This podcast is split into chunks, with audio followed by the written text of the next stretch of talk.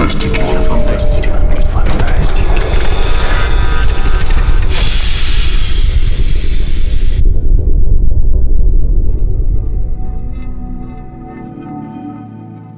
Доброго времени суток, дорогие слушатели! С вами очередной выпуск фантастического подкаста. И сегодня нам предстоит обсуждение одновременно вечной и, я бы сказал, наверное, самой таинственной темы мировой фантастики. Это Луна во всех возможных ее лунарных проявлениях. С вами сегодня я, автор мира фантастики и ведущий фантастических новостей Никита Волкович, книжный обозреватель Василий Владимирский и наш специальный гость, автор научно-фантастического романа или сериала даже «Луна-восемьдесят четыре» Ислам Канипаев. Эй, здрасте. Аудиосериал. Вот так мне сказали, лучше это дело называть всегда, и я сам привыкаю, учусь. Не роман, не аудиокнига, вот аудиосериал прям четко. Классно, спасибо, что сразу же внесли ясность, потому что я-то не слушал, сразу говорю, я прочитал.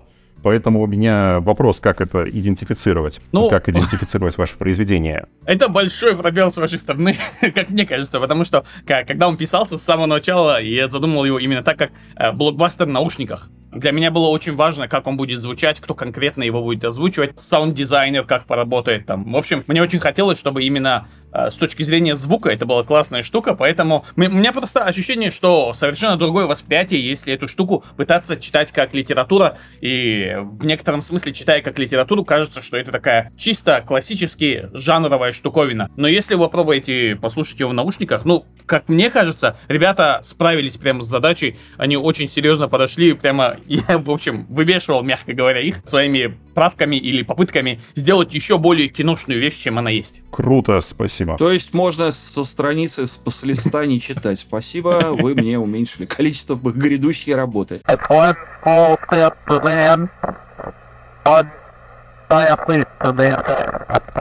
Аудиосериал гостя нашего сегодняшнего подкаста Ислама Ханипаева «Луна-восемьдесят четыре» выходит на книжном сервисе BookMate. Предлагаем прослушать фрагмент из сериала перед началом нашей беседы. Ислам Ханипаев. «Луна-восемьдесят четыре».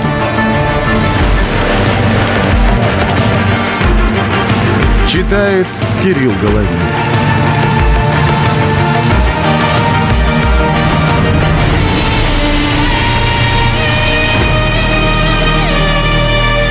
Эпизод первый. Добро пожаловать в Moon Cage.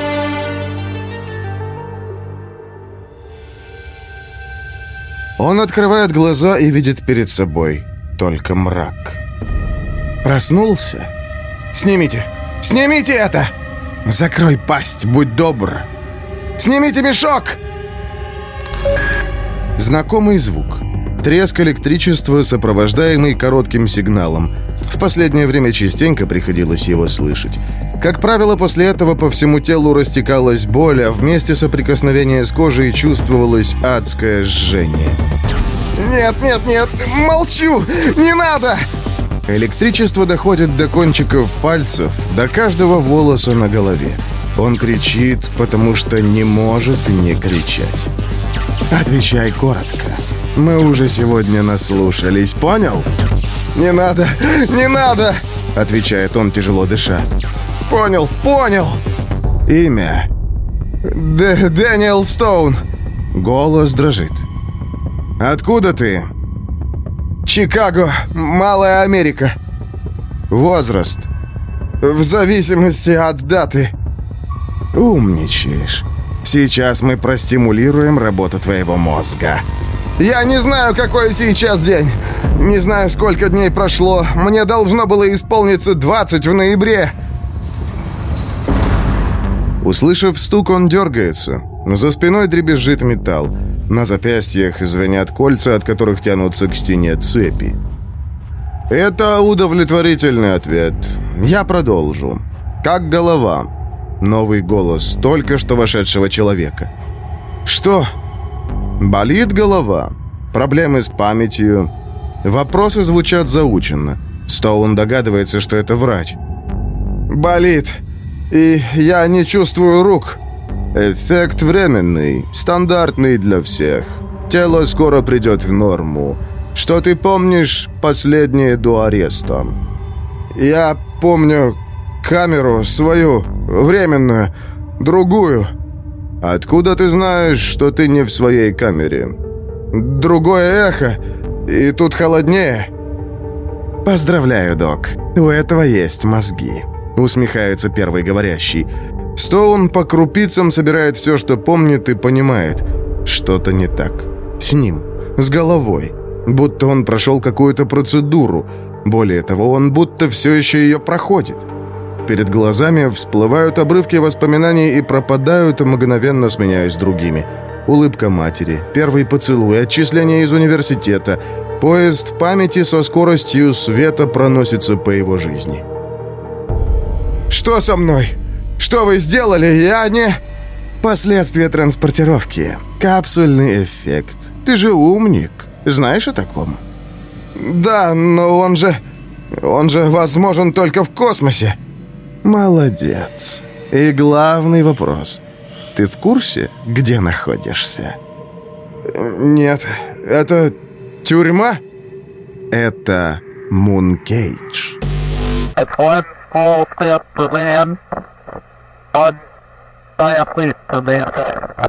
В качестве эпиграфа ко всей нашей беседе я бы хотел взять цитату одного автора, ученого, исследователя, революционера, я бы даже сказал. Но я вам сначала не скажу, кто это. Это такой будет немножко клиффхенгер на всю остальную беседу. Итак, кто мог до Колумба поверить в то, что преодолеть огромный океан будет безопаснее и спокойнее, чем переплыть мелководную Адриатику, Балтийское море или Ла-Манш? Человек создаст корабли и паруса, пригодные к космическим ветрам, и всегда найдется тот, кого не испугает пустая бездна межпланетного пространства. И сразу же закину, что эти слова сказал автор первого научно-фантастического произведения на, скажем так, лунарную тематику, конкретно посвященного Луне и ее каким-то тайнам. И сразу вопрос, как вы думаете, чьи это слова? Да чьи угодно практически. Я вообще без понятия. Антоний Диоген, например. Ну что ж, ладно, продолжим, я тогда это отложу. И, ну, раз уж так получилось, что мы начали с истоков, то с истоков и продолжим.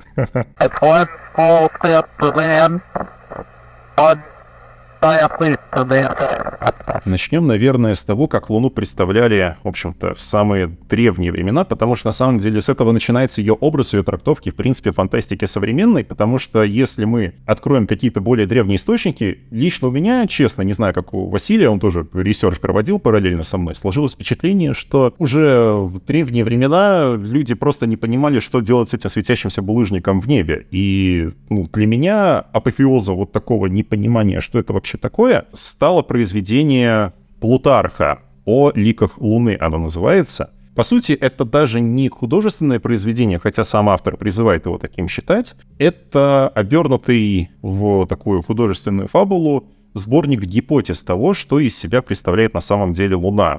Там мы встречаем, наверное, самое первое такое художественное, наверное, художественная трактовка того, кто может обитать на Луне. Первое упоминание того, то в дальнейшем фантастиковедение будет называться селенитами, то есть обитателями Луны. И вот пифагореец по имени Филолай полагал, что Луна населена животными и растениями, но гораздо более крупными и красивыми, чем мы сами. Они в пятнадцать раз больше земных, и самое любопытное, что размножаются они, как это правильно сказать, откладывая яйца, яйцерождением. Да, и, соответственно, тамошние младенцы в пятнадцать раз крупнее наших. И, насколько я понимаю, это шло от того, что считалось, что лунный день в пятнадцать раз длиннее земного.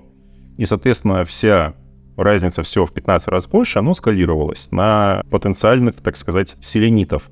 И там же есть еще одна интересная трактовка того, чем может быть Луна на самом деле. Она произносится у Плутарха устами некоего безымянного иностранца. Но так как произведение сохранилось частично, может быть, где-то имя его и было. Но в тексте, в его остатках, он фигурирует как чужестранец. Что Луна была на самом деле частью царства мертвых, частью так называемых лугов Аида. И там правила, собственно, супруга Аида Персефона. И здесь складывалось такое угу. противопоставление, что на земле правит Диметра, богиня плодородия, а на Луне правит, собственно, Кора или Персефона. И в дальнейшем, на самом деле, когда будем мы рассматривать дальше, особенно когда дойдем до одного очень забавного явления семидесятых, мы заметим, как будут перекликаться вот этот дуализм Земли и Луны. И еще в одном из тех же древнегреческих трактатов Луну наравне с Землей называют одним из двух островов блаженных, что бы это ни значило. Я так понимаю, у Василия есть какие-то комментарии? Да, у меня есть комментарии. Мне кажется, что вот в этой во всей длинной тираде самое важное то, что Луну воспринимают как такой филиал царства мертвых. Это распространено не только в античной, не только в древнегреческой мифологии. Это, насколько я помню, и в китайской мифологии, и в мифологии других стран. В фольклоре встречалась мне такая трактовка. Тут самое интересное для нашей темы, по крайней мере, это то, что Луна населена существами, которые лучше землян, которые лучше, которые больше, которые красивее, которые более совершенно устроены, устроен их, их общество, их мир, их царство. Это, на самом деле, тот нюанс, который будет прослеживаться практически во всей лунной фантастике. Ну, по крайней мере, я, в отличие от коллеги, искал в основном произведения не просто о Луне фантастические, да, в истории, так сказать, мировой литературы, а произведения, в которых земляне летают на Луну, и происходит некое взаимодействие между селенитами и нашими соотечественниками. В этом описании, которое вот сейчас было зачитано, мне кажется, что тут ключевой момент — это то, что они лучше нас, они лучше во всех отношениях. Ну, возможно, кстати, да. А то, что ты говоришь про царство мертвых или просто какое-то иное, скажем так, измерение бытия, это, в принципе, часть вот этого дуализма, который идет либо Солнце-Луна, либо Земля-Луна. Если мы говорим про Китай, то там Луна отождествлялась в том числе, в принципе, с женским началом, совсем пассивным. И, на самом деле, очень интересно наблюдать, как косвенно все древние приходили примерно к одному и тому же выводу, и одними и теми же словами говорили, что лунный свет, он как бы производный от солнечного. Но это, скорее, просто такое забавное наблюдение на полях. Явно древние не могли знать, что на самом деле лунный свет — это просто отраженный солнечный, но в любом случае. И насчет того, что селениты прекраснее и во всем лучше землян, вот мы приходим как раз к строкам из эпиграфа ко всей нашей беседе и к автору этих строк. Им стал один из знаменитейших астрономов, наверное, вообще во всей истории, это Иоганн Кеплер. И он же стал одним из первых авторов научно-фантастического произведения про селенитов, вот как ни странно. И там очень забавная история, которая вот, она в целом довольно на поверхности, она довольно известная, но когда все это всплыло, уже и Жюль Верн выстрелил до Луны, и уже, по-моему, даже Герберт Уэллс успел отправить землян на Луну, и как бы Иоганн Кеплер остался немножко в тени. А на самом деле история очень забавная. В том, что вот... Прям как историю расскажу. На дворе конец шестнадцатого века, и Иоганн Кеплер еще только хочет получить профессорскую степень в Тюбингенском университете.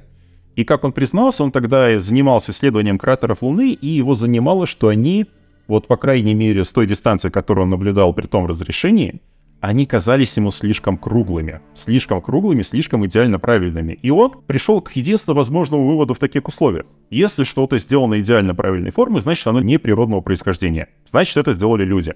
И дальше пошло забавное допущение о том, что существуют некие селениты.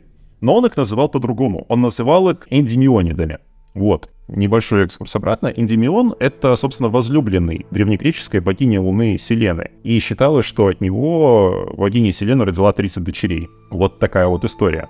Собственно, наблюдая за Луной и за кратерами, Кеплер пришел к такому выводу, что почва на Луне слишком мягкая, слишком глинообразная. И вот эти вот круглые кратеры, которые... как мы сейчас знаем, оставляют метеориты, это такие творения селенитов, в тени которых они прячутся от Луны, потому что мы помним, что один день на Луне — это пятнадцать земных суток, соответственно, Солнце выходит, раскаляет лунную поверхность, и выжить в таких условиях нереально, рассудил Кеплер, а значит, нужна тень. И в этой тени он размещал поселения этих эндимионидов, он сочинил им целый мир, то есть это такое, он фактически эпос сочинил про то, как они копают колодцы, как они добывают добывают воду, как они строят целые города в тени, как они создают подземные поселения. И мне кажется, потом это в меньшей степени повлияло на великое лунное надувательство, о котором мы сегодня обязательно поговорим, но это точно повлияло на Герберта Уэллса, который, когда описывал своих селенитов, говорил, что они живут под землей и общаются между собой с помощью радио, потому что мы, опять же, помним длинный лунный день, жарко, прячемся под землей. Вот. Собственно говоря, опубликовано-то вот произведение Кеплера, которое называется, если я не ошибаюсь, «Сон». «Сомниум», а, да. Уже в середине, ну, «Сон», да. Вот. А он опубликован в тысяча... Вот у меня тут даже бумажка есть, у меня бумажный список, кто когда отправлял своих героев на Луну в тысяча шестьсот тридцать четвёртом году. То есть это как бы уже семнадцатый век у нас, и между античными мыслителями и Кеплером у нас космические старты до космической эры Валентина Власова. У него там, правда, описание путешествий на Луну, то есть его прежде всего интересует, как не только на Луну, на разные планеты Солнечной системы, как туда летели земляне. А вот, а что там на Луне или там на Марсе, его уже не очень интересует. Но у него замечательный список вот этих самых как раз всех путешествий. И между, значит, античными мыслителями у нас еще удивительным образом присутствует Ариоста, неистовый Роланг, где тоже в одном из отступлений, в одном из эпизодов описывается полет на Луну. Очень научно-фантастическая история. Гиппогрифы, запряженные в колесницу, несут туда, собственно говоря, героев. Да, то есть такая научная фантастика. У Лукиана, как мы помним, в его правдивой истории, это второй век нашей эры, от Рождества Христова, так сказать, там вообще описывается война между королевствами Луны и Солнца. То есть, так сказать, на Солнце тоже живут люди. Это вот это сейчас уточню, заоблачный полет, да? По-моему, в заоблачном полете это было. В заоблачном полете он описывает просто путешествие на Луну, а вот в правдивой истории, который он написал через девять лет, в сто семидесятом году нашей эры, он описывает первую межпланетную войну и использование паруса для полета на Луну, но, естественно, не солнечного паруса, а паруса обычного. То есть, ну вот, плыли, плыли по морю, а потом в раз и поплыли на Луну. Очень такое реалистичное описание космического полета. Да, но гиппогрифы, конечно, круче. Гиппогрифы круче. Да, гиппогрифы у Ариоста круче. Это две такие метки, которые тоже нам стоит, наверное, как-то иметь в виду. Причем, если в случае Лукиана, на самом деле, это того, довольно такой специфический у него, особенно вторая его вещь, посвященная Луне, а именно правдивая история. То есть это редкий, на самом деле, среди того, о чем мы будем говорить, редкое произведение не утопическое. Обычно как? Для большинства авторов Луна — это действительно некий образец, вот тот самый остров блаженных, да? Для того, чтобы познакомиться с идеальным общественным устройством, с какими-то продвинутыми технологиями, герои литературы, да, не, не скажу, что фантастики, фантастики как таковой тогда еще не существовало, буквально с античных времен и до конца нового времени, они путешествовали, как правило, куда-то на некий утопический остров, в некую утопическую страну, которая лежит, так сказать, за пределами известных нам полей, за пределами карт. И одним из таких вариантов путешествия это было путешествие, собственно говоря, на Луну. То есть не увидели большую разницу между Луной и неким островом, высокоразвитым за геркулесовыми столпами. Ну да, кстати. Вот, это на самом деле очень забавно, очень интересно. Меня это больше всего интересует в этой теме, зачем, собственно говоря, нам Луна, зачем Луна вот этим вот героям этих произведений. Ну, прежде всего, Луна им нужна для того, чтобы действительно приобщиться к какой-то великой культуре. Но у Лукиана, у Лукиана, у него Луна — это метафора, наверное, да, которую он использует для сатиры. И там у него селениты, да, лунные жители, они не то, чтобы прямо вот организовали идеальное государство. Собственно, Лукиан описывает немножко другую историю, он описывает вот эту самую первую космическую войну. Звездные войны от Лукиана. И это все, конечно, очень забавно. Да. Это еще Древний Рим же, Лукиан. Ох, ё-моё. Лукиан... Самосатский, кажется, как-то так его произошло. Самосатский, да, Самосата. Второй век нашей эры. Да, второй век нашей эры, где она находилась, к какому государству принадлежала. Тогда все было Рим. Рим, ну, в общем, надо иметь в виду, что это в любом случае античный автор, продолжающий античную греческую традицию. Вот. И его вещь, она до сих пор, ну, два произведения, посвященных лунным путешествиям, но прежде всего правдивая история, она вспоминается именно потому, и всеми упоминается, всеми исследователями, потому что она стоит несколько на особицу от этого вот утопического тренда. Это тренд другой, альтернативный тренд сатирический. Хотя главные герои правдивой истории, они примыкают, так сказать, к армии Луны и сражаются против армии Солнца. Там очень долгое, подробное описание, как выглядят эти самые, значит, бойцы, которых приглашают со стороны Луны поучаствовать наемники, наемники со стороны Солнца. Очень это забавно и любопытно именно в контексте фантастики о «Звездных войнах». Это, наверное, вот как бы действительно базовое произведение, от которого надо отталкиваться, когда мы говорим о такой вот литературе. Ну вот, кстати, ты хороший вопрос поднял. Почему именно Луна? И вот сразу можно к Исламу его отправить. Я, собственно, когда читал, хотел спросить, зачем строить тюрьму именно на Луне? Это хороший вопрос. Зачем строить настолько высокотехнологичный, сложный проект, реализовать так далеко от Земли? Ну, справедливости ради, наверное, для чего конкретно именно там? Наверное, это будет большой-большой спойлер ко всему мной задуманному в рамках рамках этой вселенной Луны. Но так наиболее коротко отвечает, это один из экспериментов, это ведь наше условное будущее, там корпорации, все дела, как бегущие по лезвию. В общем, мы живем в таком, ну да, утопическом будущем. Поэтому я честно могу сказать, что когда я задумывал Луну, это был две тысячи пятнадцатый год. Сегодняшний сериал «Луна» — это то, за что я взялся и полностью переработал. И просто возвращаясь к воспоминаниям в тот самый две тысячи пятнадцатый год, я могу сказать, что чем-то меня, в общем, эта Луна завораживала. Но мне очень важно было вот этот образ некого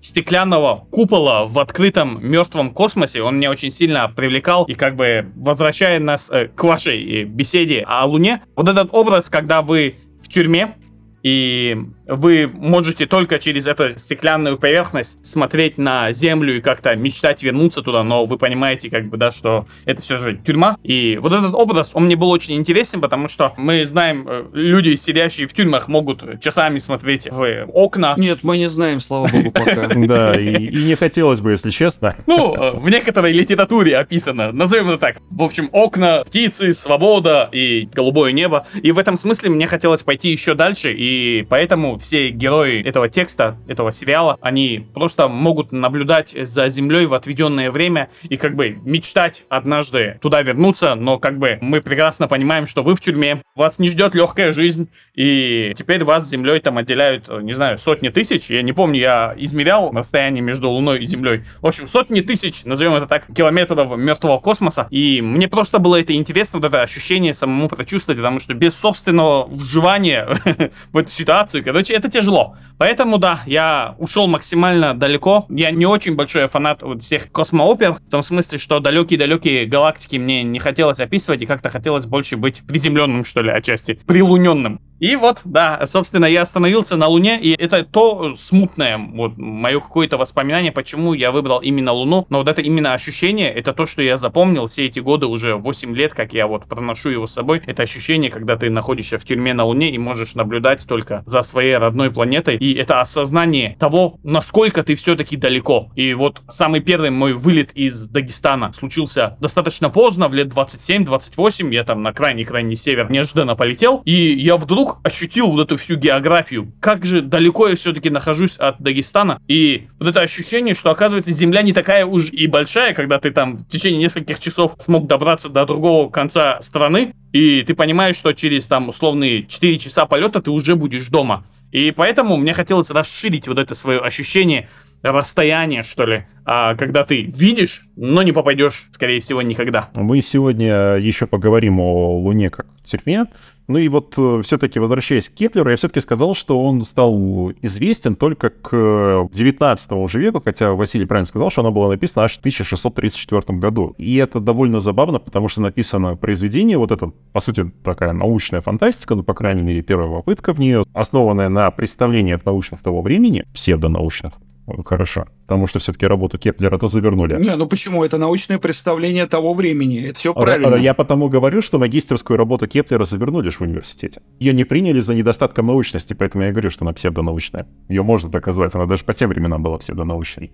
В любом случае, суть в том, что она была написана на латыни в Германии и, естественно, не обрела широкого читателя. И только в девятнадцатом веке, когда начался вот этот бум, когда было путешествие с Земли на Луну за девяносто семь часов, как я правильно помню, вспомнили, что был такой роман у Иоганна Кеплера, но помимо того, что он был на латыни, его еще и убил окончательно плохой перевод на немецкий. И у Кеплера-романиста не было ни единого шанса, даже спустя двести лет. Ну, я тут могу сказать, что в семнадцатом веке он и не мог обрести широкого читателя даже в Германии, потому что, ну, грамотность была не очень высокая, его могли читать где-то в монастырях, а для, скажем так, для международного признания как раз писать на латыни — это самое то, кухонная латынь, международный язык средневековья, такой английский или э, французский сейчас, даже скорее английский. Это все правильно было, правильно все сделал. Не надо было это переводить на немецкий. А, ну т- тогда ладно, тогда проблем с этим нет. Но, кстати, вот по, заканчивая тему Кеплера, самое интересное, что некоторые моменты он даже для своего времени прям удивительно точно предсказал, то есть он с минимальной погрешностью рассчитал расстояние от Земли до Луны. Точнее, нет, не от Земли до Луны нет, он диаметр Луны посчитал правильно, с погрешностью в пятьдесят миль. Он сказал, что тысяча четыреста, а точная цифра тысяча четыреста пятьдесят один, то есть разлет минимальный. Про раскаление поверхности он тоже сказал абсолютно правильно. Про лунный месяц и про все остальное тоже сказал абсолютно правильно.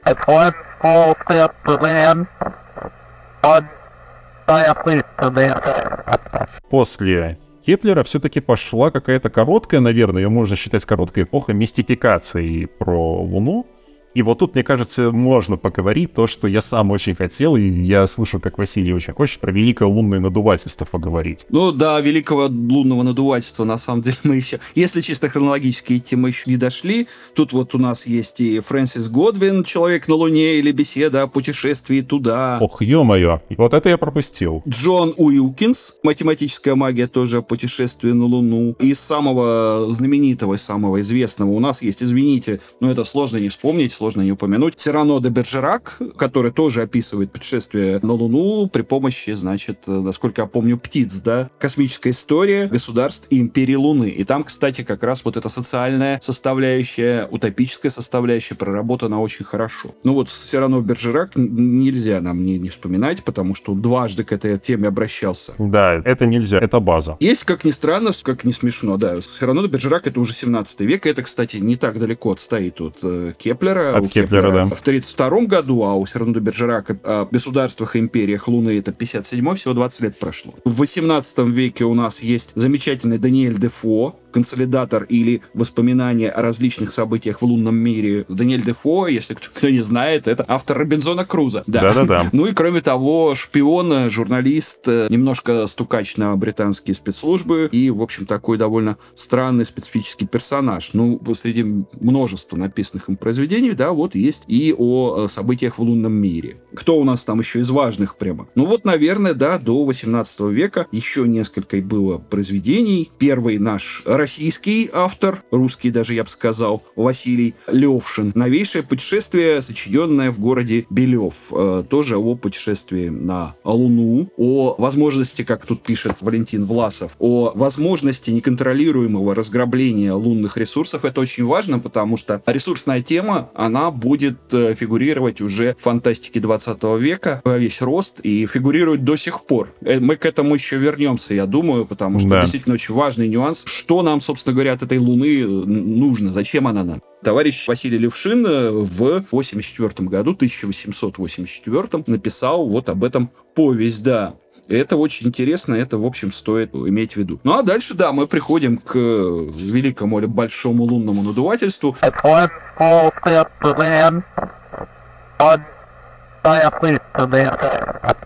Давай, Никит, скажи про него пару слов. Тут целая история, которая, ну, она касается даже и не столько Луны, сколько каких-то... Это клубок каких-то взаимных обид, обманов и обвинений в плагиате, в котором еще оказался замешан Эдгар Аллан По, причем не только как автор «Путешествия Ганса Пфааля», а как, собственно, возможная потенциальная жертва плагиата. И это, мне кажется, наверное, самая интересная часть этой истории. Но об этом мы чуть позже все-таки поговорим. Пока что просто знаменитая история про то, что... Год, напомни, пожалуйста, я с датами ужасен сегодня. Год — это у нас, значит, великое лунное надувательство с двадцать пятого по тридцать первое августа тысяча восемьсот тридцать пятого года. Да, тысяча восемьсот тридцать пятый год. И там как раз вот буквально шесть статей, которые выходят, насколько я помню, под вымышленным именем, и там очень долго устанавливали, кто вообще автор. Точнее, установили это сразу, человек долго не признавался. Угу. Да, Ричард Адамс Локк, редактор или тогда еще автор газеты New York Sun, опубликовал цикл из шести статей о Джоне Гершеле от имени его якобы помощника доктора Гранта, которого, в принципе, как оказывается, вообще никогда не было. И суть в том, что там подробно описывается путешествие Гершеля на мыс Доброй Надежды, с целью там измерения меридиана, строительства гигантского телескопа. Там же, наверное, не знаю, может не впервые, может Василий меня сейчас как более книжный человек поправит, но там прям такая подробная конспирология в стиле «О власти скрывают» описано касательно Луны, про то, что было построено гигантское зеркало, гигантская линза, вообще гигантский телескоп, там только одно зеркало весило якобы семь тонн. И все это власти скрывали на случай, если вся эта операция по исследованию Луны провалится. Вот она не провалилась, поэтому мы сейчас рассказываем Рассказывал об этом как о великом достижении науки британской. Не встречалось мне таких конспирологических теорий, связанных с наукой, в более ранней литературе. Так что, видимо, это, да, действительно какая-то одна из первых, по крайней мере. Там подробно описывается и флора, и фауна Луны, описывается население вообще спутника нашего, и... Меня, когда я все это изучал, очень поразило то, что там описывается несколько даже видов разумной жизни. То есть там не только вот эти вот... Крылатые мышелюди, да. Да, там не только крылатые мышелюди были. Там еще, насколько я понимаю, в самых первых версиях описывается цивилизация разумных бобролюдей. То есть да, да, да, да, сначала да. были разумные бобролюди, которые освоили огонь, там они жили в хижинах, а потом... Видимо, по мере того, как молодой репортер чувствовал собственную наглость, нарастающую, он начал сочинять каких-то новых селенитов, он сочинил мышелюдей. Конечно, сейчас на это смотреть немножко неловко, потому что там в том числе откровенно российские мотивы проглядываются, про то, что есть пять раз в зависимости от оттенка кожи, и чем темнее, тем более выше человек этот варварский. А вот мышелюди с чисто белой кожей, они чуть ли не ангелоподобные. Это вообще... Сейчас это нелепо и наивно выглядит, а тогда наверняка на особо печальную впечатлительных людей, мне кажется, это повлияло. Ну, это было, если воспринималось европейцами, естественно. Да. Вот. А тут, кстати, надо упомянуть одну важную деталь с самого начала, которую ты не упомянул, а именно то, что публикации эти шли в известной газете Sun. Ну, New York Sun, я сказал. Да, она существует до сих пор, и у нее, видимо, репутация газеты Sun была создана в том числе и великим лунным надувательством, я так думаю. Мне кажется, в принципе, это на тот момент было нормальным. Такие сочинять крикливые заголовки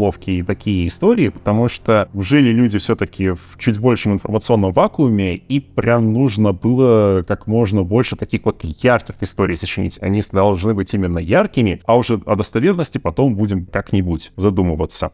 Но больше всего мне во всей этой истории понравилось, когда вот, опять же, Ричард Локк, предполагаемый до сих пор, ну, по крайней мере, вроде признано, что это Локк, вроде даже он признался, но окончательной веры ему самому уже к тому моменту не было. По словам этого самого Ричарда Адамса Локка, который вроде как автор «Великого лунного надувательства», он вообще все это задумывал как такую злую шутку даже не над читателями газеты New York Sun, а над одним конкретным человеком. Над шотландским, собственно, теологом, философом, и вроде как человек себя позиционировал как астроном, человеком по имени Томас Дик. И этот человек в серьезном научном журнале опубликовал статью, в которой подсчитал, что в Солнечной системе должно жить как минимум двадцать два триллиона представителей разумной жизни. И из них только на Луне четыре миллиарда.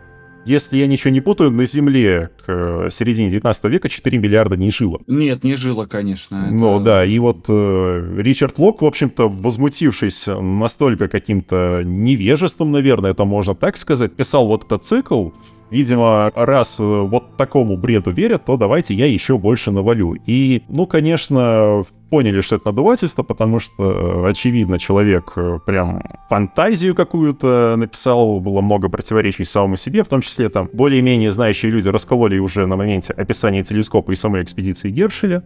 Потом и сам Гершель выступил с опровержением, но сказал, что, по крайней мере, меня это позабавило. То есть он такой, ну, это было смешно. Ну, тут на самом деле действительно просто э, Локк или кто это был на самом деле, мы не знаем, но можем догадываться, оседлал довольно популярную тему. Я в свое время вот копался, значит, в истории фантастики о планетах Солнечной системы и пред научно-фантастической литературе о планетах Солнечной системе. Да, действительно, у нас девятнадцатый век, это, во-первых, век торжества науки, да, век эн тэ эр, научно-технической революции. Uh-huh. Во-вторых, это век великих географических открытий, когда оставалось все меньше белых пятен на Земле. Одновременно, правда, поджималась и Солнечная система, все больше узнавали там о атмосфере на Луне, атмосфере на других планетах, но главная проблема в том, что вот эти вот острова блаженных, их уже было сложно отнести куда-то на, в какую-то точку на поверхности земного шара. Оставалось, в общем-то, не так много не исследовано, не так много вот этих вот территорий, где могут водиться тигры и где могут жить высокоразвитые, так сказать, селениты, эндимиониты. Эндимиониты, да, господи, какое слово. Да-да-да, можно его выговаривать по слогам, я сумел. Где живут, э, в общем, какие-то люди, продвинувшиеся дальше по пути эволюции. Естественно, в первую очередь привлекала в качестве вот этой самой острова утопии э, Луна, и Локк очень хорошо это использовал, очень грамотно. Мне кажется, что, ну, он был в этом смысле не один. И еще не скоро наступит разочарование вот это, когда поняли, что идеального общества нигде далеко нет. И еще можно было на этом спекулировать. По поводу идеального общества его, по-моему, до сих пор где-то ищут и пытаются домыслить, каким оно может быть. Но пределов Солнечной системы уже точно нет. Да, но по поводу того, что Луна не населена, на то, что, по поводу того, что на Луне никаких селенитов нет, вот Локк попал в тот самый, да, в тот самый небольшой, на самом деле, зазор, там лет тридцать, наверное, сорок-пятьдесят, когда, с одной стороны, белые пятна на Земле исчезли, с другой стороны, еще не было доказано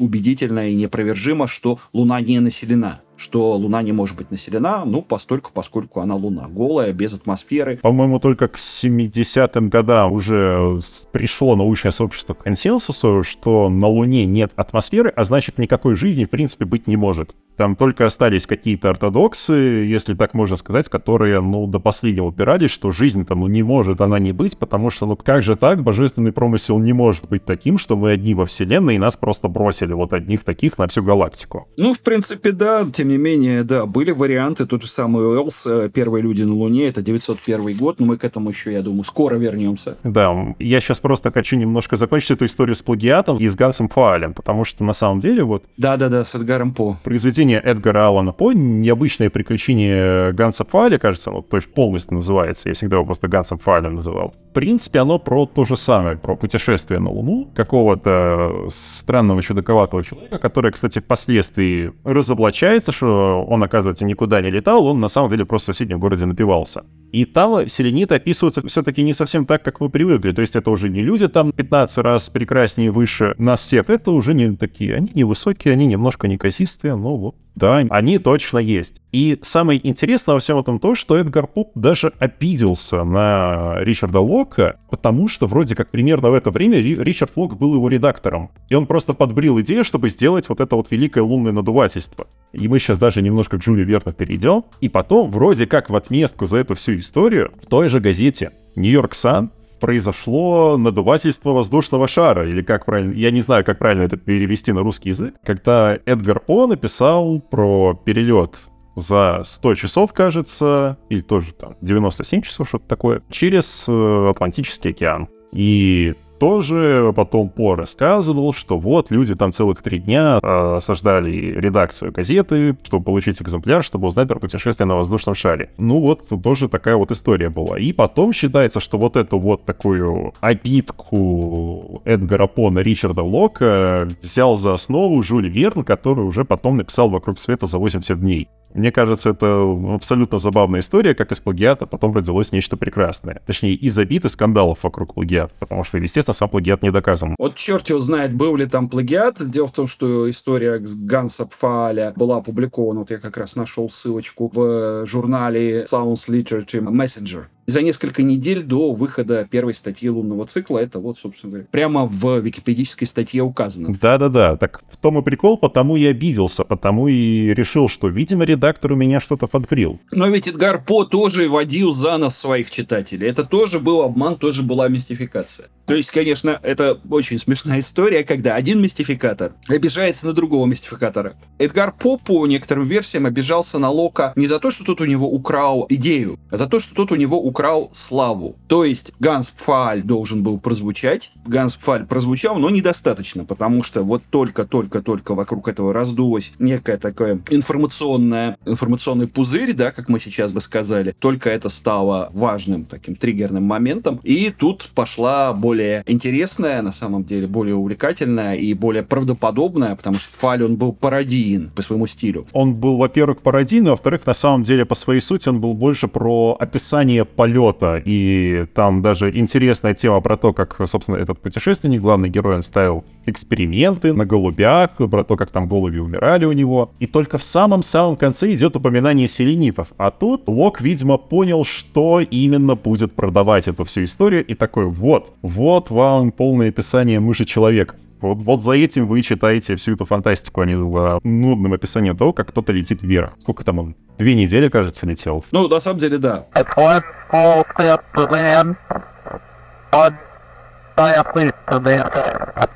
От этого можно прямо перейти уже к научной фантастике, к той самой научной фантастике, которая увенчалась, так сказать, романом, известным Жюля Верна, да, вот, и чуть менее известным романом Герберта Уэллса, который, в общем-то, первый этап, я бы сказал, лунной фантастики закрыли. Тот самый этап, где Луна еще кем-то населена. Ну, у Жюля Верна вообще на Луну не высаживаются. У нее летают вокруг. Во второй книге, по-моему, приземляются или нет? Но я вторую книгу не читал. Я тоже, к сожалению, не читал. Никого там на Луне жизни нет. Не находят, находят следы, что там кто-то был, но мы уже их не застали. Не находят, да. Вот. Это, кстати, символично как раз э, в этот момент. Первый роман Жюля Верна о «Путешествие на Луну» опубликован в тысяча восемьсот шестьдесят пятом году, через тридцать лет после вот Ганса Пфааля, после большого лунного надувательства. Соответственно, там уже никто не, не ждал, что на Луне будут мыши-люди почти такие же красивые, как ангелы. Да, прекрасные почти как ангелы. Лока. Да, мыши-люди прекрасные почти как ангелы. Это уже звучит, по-моему, самопародийно по природе своей. И у Жюля Верна уже это вполне себе научная фантастика двадцатого века получается. То есть он действительно во многом предвидел наш вот этот самый научно-фантастический жанр, породил, безусловно, именно Жюль Верн, потому что это действительно сильно отличалось. Раньше делался акцент, ну вот за исключением Эдгара По, раньше наиболее успешными, поправлюсь, авторами акцент делался именно на взаимодействие с селенитами. Взаимодействие землян с селенитами. Да, конечно, интересовал способ полета на Луну, но вот э, кроме Эдгара По, который, напомню, все-таки пародировал это вот все, а причем откровенно пародировал, большинство авторов интересовал именно э, результат полета, то есть ради чего, ради кого. Летели на Луну ради того, чтобы, ну, или попадали на Луну, и в результате этого взаимодействовали с селенитами. В общем, для того, чтобы взглянуть на более развитую, более продвинутую цивилизацию, обладающую, ну, в крайнем случае, более продвинутыми технологиями. То есть, э, если там, допустим, в античные времена и в новое время в основном более развитое общество интересовало авторов, то, э, начиная там с конца семнадцатого, ну, наверное, с восемнадцатого века интересовали лунные технологии. То есть, понятно, что общество у них более развитое, но вот давайте посмотрим, Смотрим, какие они технологии там, значит, развивают, как они путешествуют, как они сидят в тени этих самых замечательных лунных кратеров, да, потому что все это требует каких-то более продвинутых технологий, и эти технологии можно импортировать, так сказать, параллельно обратно на Землю принести и как-то использовать здесь. Ты мне про, про один роман Хайнлайна очень хорошо так сейчас напомнил, про передачу каких-то технологий после путешествия на Луну, но это потом-то. Чуть позже, когда про Хайнлайна зайдет речь. Да-да-да. Да. А у Жюля Верна уже у него главная задача это, собственно говоря, подтвердить, показать, что мы можем. Мы могем. То есть заявить, что человечество может путешествовать в космос. То есть это в основном символический жест. Вот это вот из пушки на Луну. Никаких практических целей они особо не преследуют. Они просто проверяют некую гипотезу, проверяют, что вот эта машинка работает. Классно, мы облетели вокруг Луны, побывали рядом с Луной. И во второй части, да, даже высадились. Вот. И это уже чисто символическое такое действие. Это то, что действительно на протяжении всего двадцатого века было целью для реальной лунной программы, для вообще всей, всей космической программы, всех космических программ всех стран. Прежде всего, символическое заявление. А что дальше? Там уже, как мы потом увидим, по сути, только и можно, что прилететь и поставить флаг, к сожалению. Или, по крайней мере, в большем mm-hmm. на данный момент mm-hmm. не заинтересованы. Сейчас я что-то, да, про Герберта Уэллса зашел, про первых людей на Луне. Там все-таки еще есть вот этот момент того, что лунное общество лучше нашего. Ведь заканчивается оно на том, что один из двух главных героев проговорился, что у нас там все на Земле не очень-то хорошо, и на этом связь прерывается, и все контакты с селенитами обрываются. И вот на этом, кстати, можно закончить, и это, мне кажется, хорошо подводит к роману Верна, где уже никого, собственно, не нашли. Герберт Уэллс, завершая действительно эту самую линейку, потому что это последние, ну, первые люди на Луне, роман, опубликованный в тысяча девятьсот первом году. Это роман, в отличие от предыдущих, это роман не утопия, а антиутопия, о том, до чего эти самые богомерзкие технологии могут довести, так сказать, общество, во что могут превратиться люди под властью технологий, разумные существа, селениты. И там герои Уэллса от этих самых селенитов бегают, прячутся и, в общем, ничего хорошего от селенитов не ждут. При том, что, да, лунные технологии развиты выше. Кроме того, это, безусловно, последний крупный резонансный роман, в котором Луна населена собственной расой. На этом, в общем, все кончилось. Да, на этом пока что, наверное, все, но...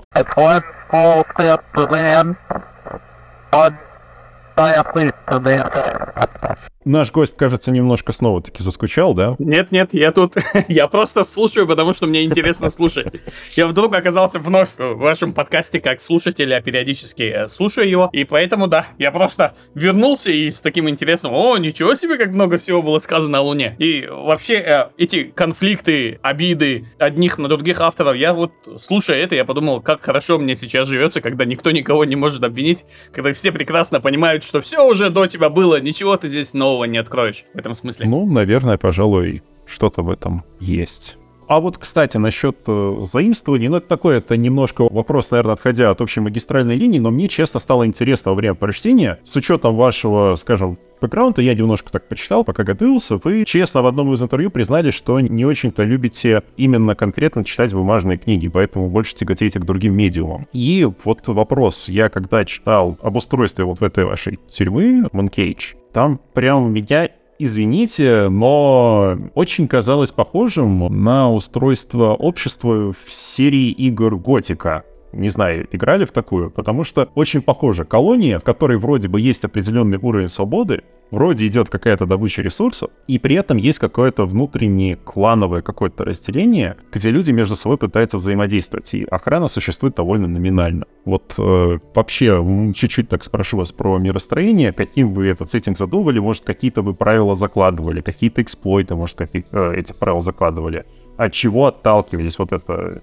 Интересно, чисто такой ремесленной точки зрения немножко. Относительно «Готики» я знаком в целом, в общих чертах, там видел всякие обзоры, я близок к компьютерным играм, но стараюсь не играть в них, потому что если я играю, то я играю до конца, в общем, до потери пульса, как-то так. Поэтому с «Готикой» я знаком, но нет, я в целом не играл в нее, но я столкнулся с диким каким-то в «Кинопоиске». В одном из комментариев некто написал, что это похоже на некий фильм немцев о Луне, Луна и какой-то год. И И я для интереса загуглил, и сейчас абсолютно дико, я прекрасно понимаю, что мало кто в это дело поверит, но там есть главный герой, там тоже есть, кажется, тюрьма, там тоже есть условная шахта, и самое ужасно убивающее просто, которое вот взорвало мой мозг, это то, что героя тоже, как и моего, зовут Стоун, ну, условная фамилия, и это меня просто добило. Я понимаю прекрасно, я... пишу это ребятам из BookMate, говорю, ребята, посмотрите, что я нашел. И мне единственный один комментарий дали. Теперь не отмажешься, в общем, никто не поверит, что ты не брал оттуда чего-нибудь. В общем, это дико, настолько я нашел э, сходство с неким немецким фильмом. Насколько я понимаю, это фильм там второго или третьего сорта девяностого года, какая такая о, фантастика, как-то так. Луна сорок четыре. Вот, вот, да, и это дико.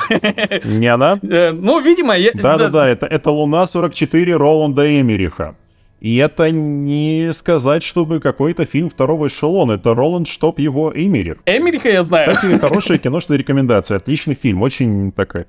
Я что-то, да, я когда читал, не подумал, но да, вот вы сейчас описываете, это действительно похоже на Луну сорок четыре. Да, и я же говорю, какая была вероятность, какой шанс был того, ну ладно, у вас могут быть какие-то общие сходства там, ну ладно, тюрьма, тюрьма, луна, луна, но когда ваши герои буквально их одинаково зовут, проверьте там в описании, кажется, да, его действительно тоже зовут Стоун, как и моего, и это просто абсолютно... Феликс Стоун. Да, это дикая вещь. Но, но он не заключенный, он наоборот вроде как начальник. Агент службы безопасности. Да, он... начальник службы безопасности космического рудника. Вот так. Хоть что-то у нас разное. В общем, а, а говоря о мироустройстве книжки, я точно помню в том же самом две тысячи пятнадцатом году, что мне просто очень хотелось придумать некую свою систему взаимодействий. И раз уж тюрьма придумалась до этой системы, мне очевидно показалось, что, наверное, окей, это будет нечто в тюрьме с чем-нибудь повязанным. Ну, шахта, почему бы и нет? Класс, это уже какая-то внутренняя экономика создается, какая-то валюта будет гулять, а, собственно, чем будут заниматься заключенные.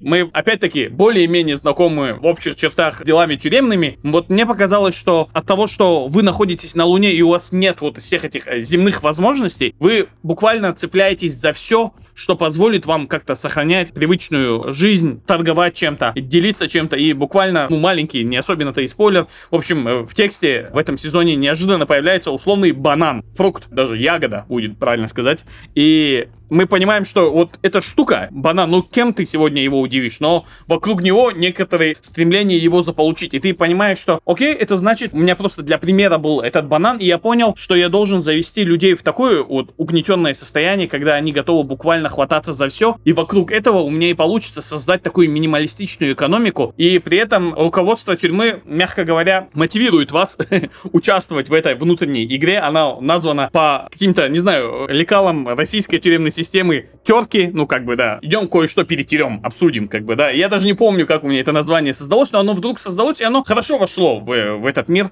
И вот как-то плавно у меня началась вся эта система собираться, и в этот момент я, собственно, и почувствовал, что мне не хватает какой-то градации, какой-то системы группировок, потому что мне не хочется иметь такие достаточно привычные всем тюремные банды. Мне хотелось чего-то большего, чего-то другого, чтобы у всех был какой-то свой функционал, и чтобы все понимали, что это какая-то система, потому что мы вместе с главным героем оказываемся в этой тюрьме, и это он, собственно, наши глаза и уши, мы через него знакомимся с этой системой, и здесь, собственно, и появился, родился, точнее, главный скилл главного героя, его умение систематизировать. Да, эта штука пока не так сильно пригодилась на данный момент а, выхода сериала, но это его основа, вот, это герой, который умеет действительно собрать что-то в некую систему для собственного выживания, вот как-то так. Я пытаюсь не спойлерить, уворачиваться и так и сяк, но да, вот так все это дело и собралось, но вот этот позыв мой внутренний, мне очень хотелось систему, которой никогда ни у кого и не было, и если переводить на фэнтези, например, в американской школе, обучающей людей писать фэнтези, книжки, и там сейчас, сегодня, это, ну, один из последних трендов, там все очень сильно связано с, условно, ну, очевидно, у вас будет магия, и для этой магии вы должны создать что-то оригинальное.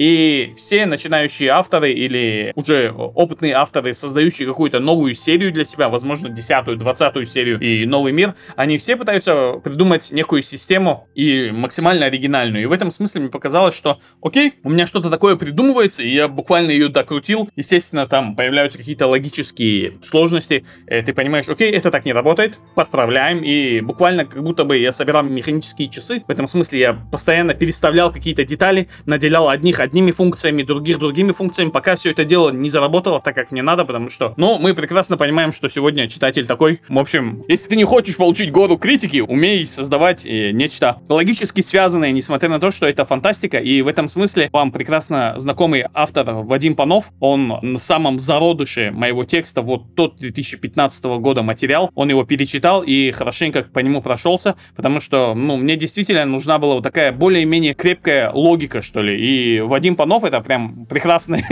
прекрасный отрезвитель меня, и он подсказал мне, вот здесь у тебя дыры, а с чего вдруг вот это вот вот так? А почему то вот такое вот? И это сложные вопросы, на которые я затем, полностью переписывая текст, отвечал. Да, логика это важно, согласен. Я так понимаю, в большей степени «Тайным городом» вдохновлялись, да? Я, я не читал Пано, я боюсь, мы с ним очень сильно дружим. Я несколько раз ездил на всякие писательские съезды для молодых авторов, и он выступал моим преподавателем. И мы с ним как бы сдружились, поэтому я боюсь очень читать его книжки. А вдруг мне не понравится? Мне вообще мало чего нравится из книжного. И, в общем, я опасаюсь, потому что мне тяжело промолчать, когда мне что-то не нравится. Мне хочется сказать, а почему вот это вот так? Как-то так. Поэтому да, но я и сам по себе человек немножко далекий от литературы, мне ближе к кино. Ну так уж получилось, что я живу в Дагестане, и я достаточно много лет провел вот в таком ощущении, когда ты условный спортсмен, а у тебя нет как такого будущего. Есть у тебя стандартное какое-нибудь будущее, которое, как правило, для тебя родители определяют. И только в районе двадцати двух, наверное, лет я как-то проснулся, что ли, и я ощутил желание творить, писать, и затем у меня один за другим вышло несколько романов. И вот сейчас вдруг неожиданно под каким-то углом непонятным я вернулся в свой две тысячи пятнадцатый год, взял этот текст, это самый большой масштабный как бы мой текст, так уж получается, и потому что то, что есть сейчас, доступное для прослушивания и чтения, это лишь часть моей общей большой задумки. И как-то так, и, но я вернулся к этому,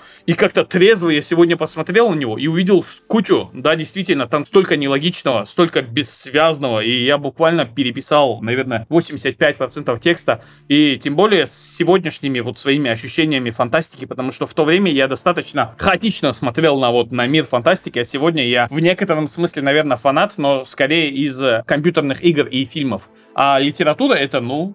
Почему бы и не литература? Почему бы и нет? Поняли, спасибо за развернутый ответ. Да, да, интересно. Классно, да, потому что, ну, сейчас все-таки, наверное, или, может, это у меня немножко изменилось восприятие всего того, что я больше стал, и в том числе с миром фантастики взаимодействовать, как будто больше стало каких-то молодых начинающих писателей. Порой самое сложное, когда ты пишешь какое-то фантастическое произведение, это построить систему, которая не будет разрушаться из-за собственных каких-то внутренних противоречий, из-за того, что в, своих, в ваших правилах слишком много дыр и так далее, и так далее. И классно, что у вас был наставник, который помогал этого избежать. В моем случае это скорее была ситуация, когда я написал, отдал ему, и он хорошенько по нему прошелся и сказал, как бы он просто задал те вопросы, на которые ты, как правило, не можешь ответить. И я сохранил нашу переписку на будущее, зная, что если я вдруг однажды вернусь к этому тексту, я точно должен буду перечитать этот диалог с Пановым, собственно, о Луне. И да, вот сейчас, когда я сел и переписал, я прям проходился по всем вопросам Панова, и это вот супер, вот то мнение, которое мне нужно было в тот момент. Просто человек приходит и говорит, слушай, это так не работает.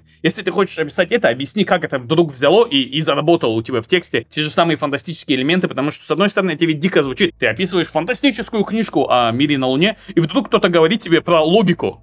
И это важно, потому что точно так же и в фантазийных книгах, когда ты придумываешь всякие свои миры, но... Приходит э, условный критик и говорит, слушай, мне очень логично, а ты думаешь, о, я же весь мир э, выдумал, а о чем вы вообще говорите, как бы, да, это вся моя логика, как придумал, так и хочу. В общем, так нельзя, очевидно. И поэтому, да, вот отрезвитель Панов помог мне вывести текст на новый уровень. Спасибо.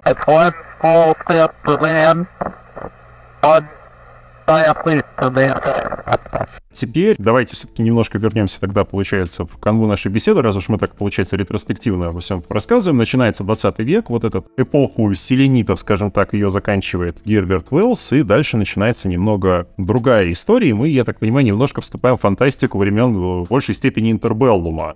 И вот тут я, честно, полностью плаваю, и если Василий как-то может помочь, то я буду ему только благодарен, потому что во времена интербеллума я...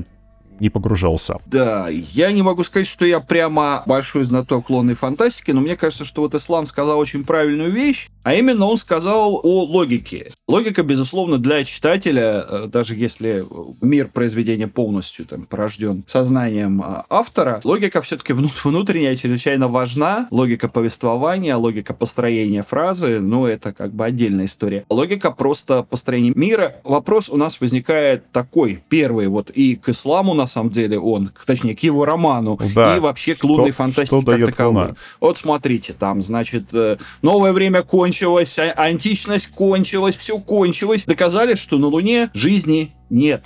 Все, Герберт Уэллс поставил жирную точку, показал, значит, вот эту вот самую подземную цивилизацию, но и она, видимо, не существует. тысяча девятьсот первый год, эпоха селенитов закончилась. Все, мы видим Луну, на которой нету жизни. Фантасты переносят, значит, действия всяких романов, в которых много инопланетян, на Марс, на Венеру, куда только нет. Там какие-то луны Юпитера. Луна — мертвый шар. Зачем человечеству Луна? Какая логика вообще в том, чтобы пытаться достичь Луны, чтобы осваивать Луну? И вот, собственно говоря, вся фантастика двадцатого и, я бы сказал, начала двадцать первого века, она строится вокруг этого вопроса. Какая логика? Зачем нам эта Луна? Что там такого? Если там нету цивилизации, если мы не можем оттуда позаимствовать какие-то новые технологии, какие-то позаимствовать социальные механизмы у высокоразвитых селенитов, зачем нам Луна? Чем она лучше Земли? Ну, тут два варианта, собственно, которые мы краем глаза, да, отметили. Это либо источник каких-то ресурсов, либо опорный пункт для дальнейшего расширения, для дальнейшей экспансии на всю Солнечную систему и за ее пределы. Я бы назвал еще третий вариант. Есть третий вариант, это такая лунная Аргентина, когда туда, значит, бегут военные преступники. Это позже. Это позже. Это несколько позже, да. Начало двадцатого века — это вот, прежде всего, конечно, символическая, ну, первая половина двадцатого века, символическая такая, значит, оставить метку на Луне, наши следы, значит, останутся наши следы, да, на пыльных тропинках далеких планет. Это, прежде всего, символическое такое путешествие в космос, потому что Луна, как-никак, это единственное космическое тело, помимо Солнца, которое видно невооруженным глазом, поэтому, в общем, оно нас привлекает, человечество, с незапамятных времен. Ну и оно этим создает иллюзию своей физической досягаемости, можно сказать. Вот, вот, да. Почему-то на Солнце реже летают герои античной и средневековой литературы, Но тоже есть, да, полеты на Солнце. Но, кстати, да, там можно рассказать про вулканитов, про вообще саму концепцию планеты вулкан, которая существовала в античности, но это, да, это немного другая. Это мы снова, да, зарываемся в прошлое, а мы уже подошли к самому интересному, а именно к настоящему. И да, вот, да, да, да. Честно говоря, я довольно долго копался в фантастике первой половины двадцатого века, и среди нее, среди вот этих произведений я вижу в основном, ну, либо повторение более такое жиденькое, повторение истории о полете к Луне, в лучшем случае высадки на Луне и возвращение обратно. То есть это, в общем, ремейки э, Жюля Верна, да? Ну да, да. А, либо путешествие к другим планетам именно с пересадкой на Луне. Луна может послужить таким аэродромом подскока для полета на более интересные планеты, такие как Марс, Венера, те же самые Луны Юпитера, в общем, куда-то далеко. Людям Луна в первой половине двадцатого века как таковая уже не интересна. И, в общем-то, так остается, наверное, где-то до сороковых годов. До тысяча девятьсот сорок седьмого года. Есть точная дата. тысяча девятьсот сорок седьмой год. Совершенно верно. Да, да, да, да, да. Именно, именно, именно. Это великий Хайнлайн. Да, с его ракетной темой, которую он очень любил тогда развивать. Ну, ракетный корабль Галилей, да, если конкретно да. мы говорим ну, сейчас. Ну, просто ракетный корабль Галилей, или Галилео, по-разному его переводят. Он, Хайнлайн, вообще интересовался крайне сильно ракетными технологиями. Вот тут можно как раз рассказать про военных преступников, которые сбежали на Луну. Мне тоже эта история на самом деле нравится, потому что это... Тут я просто хочу подчеркнуть еще раз, извини, что перебиваю, я просто хочу подчеркнуть, что мы имеем некую практически такую лакуну, паузу на сорок, практически почти на пятьдесят лет в произведениях важных, резонансных о Луне. пятьдесят лет она почти была никому не нужна. И вот, наконец, оно вернулось. Луна вернулась в литературу, Луна вернулась в кинематограф. И возвращается она как раз вот сорок седьмой год. В сорок седьмом году выходит ракетный корабль «Галилей», который привносит, наверное, новый троп в массовую культуру. Я, опять же, наверняка что-то до этого было раньше, наверняка Хайнлайн почерпнул откуда-то эту идею, но суть в том, что он породил троп нацистов на Луне. Он его привнес в массовую культуру, когда главные герои на ракете летят и обнаруживают, если правильно помню, на обратной стороне Луны. Да, это вот как раз еще одна вот история, наверное, да, часть да, вот да, всей да. этой, не знаю, лунной эстетики, что есть некая темная сторона Луны, и мы не знаем, что там. И почти все мистические события, они обязательно по ту сторону Луны. И вот они заглядывают-то и видят, что там окопались нацисты. И тут надо сказать, что, в принципе, весь исторический контекст того времени, он способствовал тому, чтобы этот троп появился. Потому что, ну, во-первых, можно сказать про вот эту знаменитую историю с резко появившимися тоже там сорок пятый сорок шестой года, это сорок седьмой эн эл о, которых резко стало очень много, и вот эта эн эл о-мания, она завалила вообще все западные СМИ, у нас, наверное, такой истерии не было. Была, но чуть позже и по-другому все развивалось, но это, опять же, отдельная тема, очень интересная, но о ней надо говорить как-то отдельно. Это отдельно интересно, но там это, да, вот этот единый нарратив, как-то резко западные СМИ по всей вот этой, скажем, западной части нашего мира распространяют эн эл о, возможно, инопланетяне, возможно, какой-то контакт, а возможно, нацисты.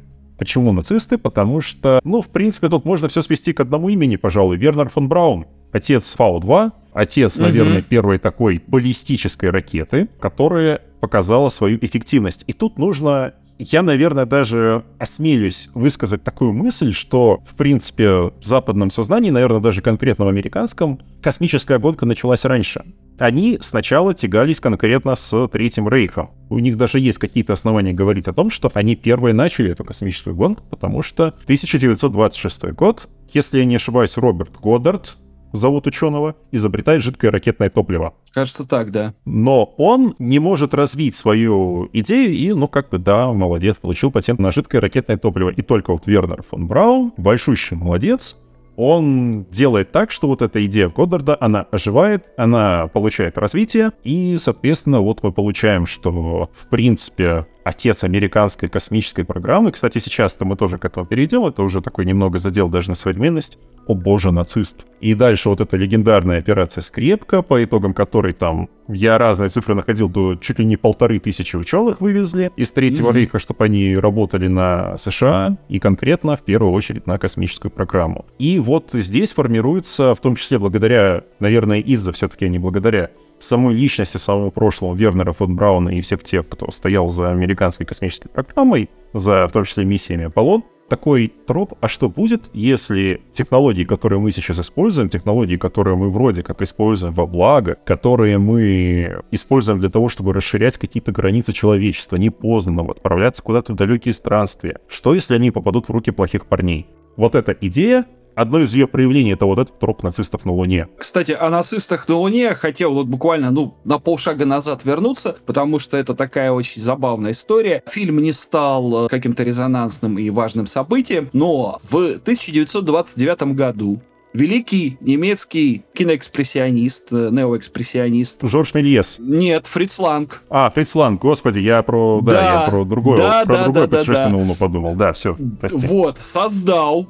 фильм, кстати, с вполне феминистическим содержанием. Фильм назывался «Женщина на Луне». Причем, как пишут исследователи, главная задача, главный интерес Фрица Ланга в этом фильме состоял в том, чтобы показать именно реалистический запуск ракеты. Но это не все. Как бы фильм вышел, он какого-то шума не произвел особо громкого. Это, конечно, очень все было интересно тем, кто был причастен к съемкам, но какой-то блокбастером, да, своего времени фильм не стал в итоге. Хотя он вошел, вот пишут, в список наиболее достоверных научно-фантастических фильмов по версии НАСА. Что интересно, то, что этот фильм, он связан одновременно с двумя людьми, имеющими отношение к космической программе американской и к космической фантастике. Я понял, к чему ты ведешь, давай. Да, да, да, да. С одной стороны, пишут, что на площадке подсобным рабочим работал юный Вернер фон Браун, тот самый великий ракетчик, который, собственно, вот эту всю программу Аполло и реальный полет на Луну в итоге осуществил, руководил, по крайней мере, этим. С другой стороны, вот тот самый фильм по ракетному кораблю «Галилео», который в итоге был снят в Соединенных Штатах, это фильм по роману Роберта Хайнлайна, должен был снимать Фриц Ланг. Хайнлайн дружил с Фрицем Лангом, эмигрировавшим в Соединенные Штаты, снимавшим, опять же, на голливудских студиях, но в силу некоторых финансовых, как я понимаю, прежде всего, сложностей, Хайнлайн не отдал права на экранизацию своего романа, он отдал права на экранизацию своего романа другому режиссеру, другой компании. А мог бы великий немецкий неоэкспрессионист, да, снять еще... или киноэкспрессионист, господи. Он э, считается... Вообще немецкий экспрессионизм, оно правильно называется. Вот. Значит, великий немецкий экспрессионист мог бы снять еще один фильм о полете на Луну, но уже с м, американцами в главных ролях и с Америкой как страной, которая, так сказать, догоняет там немцев. Смотрите, в двадцать девятом году немцы путешествуют на Луну в фильме Ланга, и э, в пятидесятых годах герои Хайнлайна путешествуют на Луну следом за сбежавшими немцами. Очень интересный сюжетный поворот. Режиссер мог бы быть один и тот же. Да, да, да, да, да, да. Это мог бы быть даже, наверное, какой-то сиквел или спин-офф, как мы сейчас говорили бы. Но...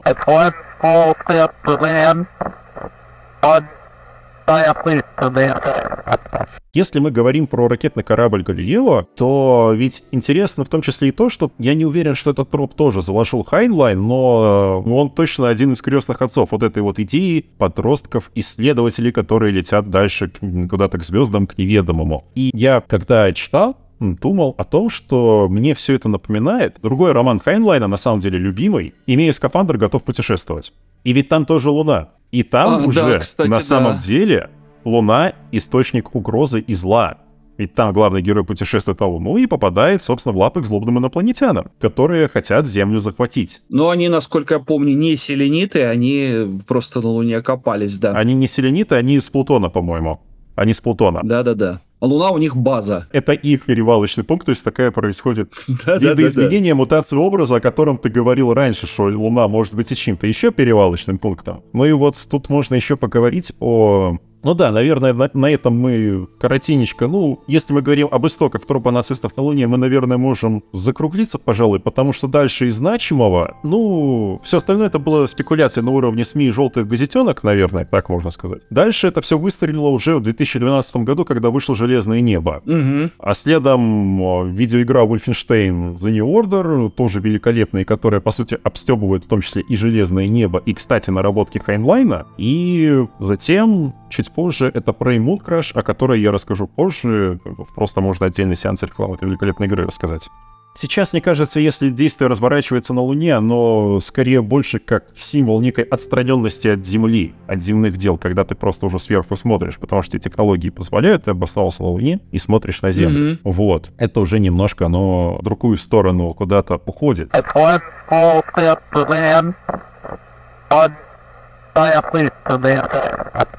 А вот, кстати, неожиданно с идеей Герберта Уэллса, который вот тысяча девятьсот первый год, селениты, которые живут под поверхностью Луны, они получили довольно неожиданное развитие в одной антинаучной теории, которую, возможно, ты тоже затронул, но я тебя опередил. Про то, что Луна на самом деле может быть, это вот уже лунная конспирология, более современная, про то, что Луна — это искусственный спутник Земли. И на самом деле, это вот опять же развивает тему, что а вдруг это не наша перевалочная база, а чья-то перед нашим миром. Любопытно, что к этому и в СССР, и в, на Западе, к этой, скажем, конспирологии пришли из разных отправных точек, но примерно к одному и тому же выводу. тысяча девятьсот семидесятый год, вот у меня тут выписан журнал «Спутник» советский, в, в нем публикуется статья двух академиков, Михаил Васин, Александр Щербаков, где они на полном серьезе абсолютно доказывают, что Луна — это полое тело. Потому что, основываясь на своих расчетах, они доказали, что плотность Луны в полтора раза ниже плотности Земли. И нитки. А как такое возможно? Мы точно знаем, как устроена земная кора. И если вот Луна, она почти в два раза менее плотная, может, там внутри пустота? И они начали эту тему раскручивать. Ну, естественно, их очень быстро завернули как антинаучную гипотезу. Но забавно другое. Забавно то, что одновременно с этим миссии программы «Аполлон» на Луне в шестьдесят девятом году и семьдесят седьмом регистрируют землетрясение, ну, лунотрясение. И самое такое сигнатурное во всем этом, что когда они регистрируют сигналы, это публикуется со свидетельствами того, что якобы Луна звенит, издает звенящие звуки, из которых исследователи, ну или конспирологи, наверное, так правильнее все-таки их назвать, делают вывод о том, что, наверное, под слоем грунта есть некая металлическая оболочка, некая броня, и звенит именно броня, а значит Луна, что правильно, полая, значит это некое космическое тело, некий космический корабль, спутник, который прилетел и следит за нами. Жутко. Да-да-да, была такая история, но она была как бы достаточно... Она локальная, она очень быстро вспыхнула и закончилась. Но она... Да-да-да. Я посмеялся, когда изучал, и да, это действительно есть. Теория о полой Луне. И тоже, кстати, отражение теории о полой Земле, ведь тоже, и в том числе мужи науки, говорили, что вполне возможно, под нами есть еще полноценный подземный мир. О да, Луна сделана из сыра, да, и прескверно сделана. Да, как говорил один муж науки в девятнадцатом веке. Да.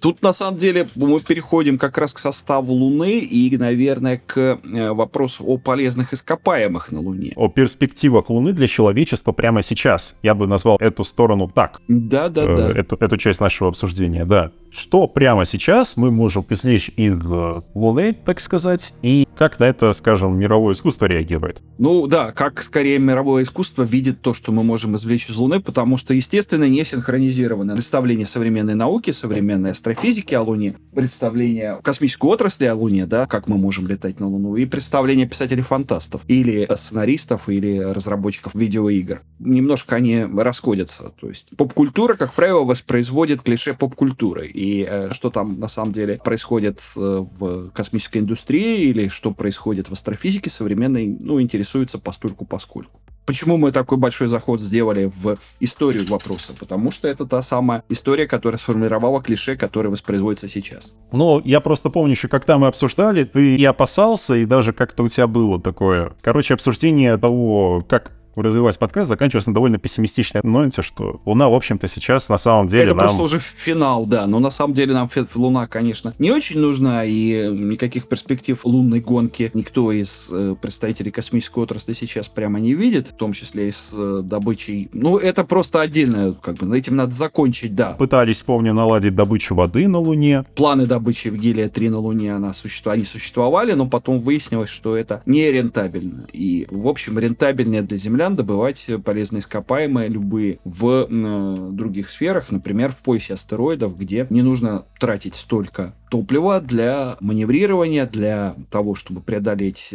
притяжение естественное. Ну, в общем, это просто дешевле. дешевле, как у Кори в пространстве где-то там ковырять астероиды. Вот, кстати, ты говоришь про то, что немножко не соответствует, но я, мне кажется, нашел дату, когда вот можно прям поставить точку и сказать, что мы, наверное, все-таки разочаровались в Луне в каких-то попытках ее исследовать и даже пользу из нее какую-то извлечь и смирились, что на данном этапе нашего развития это космический булыжник. две тысячи четырнадцатый год, когда агентство НАСА решает, что спутники проще к чертям разбивать об поверхность Луны, чем пытаться поддерживать их функциональность и продолжать их э, что-то там подснимать. И в две тысячи четырнадцатом году один из спутников был просто уничтожен об Землю, и вот в последние какие-то моменты его существования попытались последние, собственно, данные забрать, в том числе о том, есть ли его там вода или еще что-либо. И вот мне кажется, это как такая... хорошая даже не метафора, а хорошее олицетворение того, как мы сейчас на самом деле можем исследовать Луну и на что она годна на текущем нашем этапе развития. Разбивать об нее спутники. Зачем? Зачем ее использовать? Да, разбивать спутники. Хорошая, да. Хорошая годная идея, я считаю. Да-да-да-да-да. И подходит гарантийный срок к концу, фигачь тебе в Луну, все. Но, но, если мы, опять же, я о чем хотел сказать, о том, что мы говорим на реальных представлениях, зачем нам нужна Луна. Луна нам, ну, вот если мы обращаемся к нашей реальности текущей, к Роскосмосу, к НАСА, к китайским товарищам, которые, в общем, тоже планировали долгое время разные лунные программы, и тоже, в общем-то, от них отказались или перенесли на более дальние сроки. При этом наша фантастика, наша поп-культура, скажем так, она вообще мало коррелирует вот с этим вот, с какими-то планами реальными. Она живет в каком-то своем совершенно пространстве, и, пожалуйста, мы видим там и лунные тюрьмы, не только у ислама, мягко говоря. Да-да-да-да-да-да. Мы видим там какие-то огромные карьеры по добыче полезных ископаемых и целую инфраструктуру, построенную вокруг этого. Мы видим это у Энди Вейера, мы видим это у нашего замечательного Йена Макдональда, например, в трилогии «Луна». Вот, собственно говоря, у него вся Луна перекопана, и на Луне это бывают полезные ископаемые, их забрасывают на Землю. То же самое, что, собственно говоря, у Хайнлайна в его знаменитом романе, к которому, я думаю, мы вернемся. И, ну, не можем не вернуться, потому что лунная тюрьма и лунная тюрьма, они как-то рифмуются, да? Ну, конечно. И поп-культура, она живет какими-то своими смыслами, своими представлениями о Луне, своими представлениями о том, зачем человечеству нужна Луна. Вот к этому, мне кажется, мы и должны вернуться. Да, но мне кажется, интересно все-таки, да, формулировать окончательно, что Луна сейчас для нас может быть прямо сейчас. Ты говоришь, лунная тюрьма, полезные ископаемые, я бы еще все-таки сюда добавил какой-то источник непонятной угрозы, потому что вот даже, в принципе, мы на всех этапах исторических, которые мы сегодня поднимали, так или иначе, везде проскакивало, что либо мы не знаем, что находится по ту сторону Луны, либо мы допускаем, что там живет нечто опасное, либо, как у все того же обожаемого Хайнлайна, есть некое страшное зло, которое на Луне окопалось и ждет, пока мы расслабимся, зевнем и упустим, так сказать, момент, и нас всех захватят и сожрут. Либо самое реалистичное, Луна развалится на куски и засыпет Землю осколками, и на этом кончится, собственно, существование жизни на Земле. Это, кстати, тоже вариант, который... А не помню, кстати, у Эмериха, по-моему, был фильм, как, как Луна на Землю упала? Вот у Эмериха не, не знаю, не могу сказать, не готов. А вот то, что, например, в сериале «Волшебники» Луна падает на, на Землю, в фэнтезийном сериале. Или, например, у Нила Стивенсона, тоже связано с разрушением Луны, гибель человечества в одном из его последних романов. И это вообще тоже такой распространенный троп, который повторяется, да, Луна распадется на осколки или просто от нее отвалится кусок, и... Да? Да, земная да. цивилизация будет уничтожена. То есть, да, как угроза. Снова Роланд Эммерих, прости, что клиниваюсь, да, падение Луны. Он буквально так и называется, Роланд Эммерих. Вот, отлично. То есть, как угроза и такой вот источник угрозы, да, безусловно, согласен, Луна. Это, а бы я об этом не подумал, хорошо, что ты сообразил. Действительно, Луна присутствует в поп-культуре э, стабильно, согласен. Кстати, да, опять же, со времен древних греков, опять же, мы возвращаемся к Плутарху и к его вот этому сочинению о ликах Луны. Там довольно забавно рассуждается на эту тему, что один из вот участников этого диалога видит Луну всегда, он говорит, мы всегда видим Луну как бы со стороны, она никогда не висит прямо над нами, из чего я делаю вывод, что бояться нужно не нам, а каким-нибудь эфиопам, что Луна на них упадет. А нас это не затронет. Ну, к сожалению, наука из какого там третьего века до нашей эры, она, она сделала большой шаг вперед. Мы теперь понимаем, что одними эфиопами не отделаемся. Да. Да, вот как-то у нас так получилось.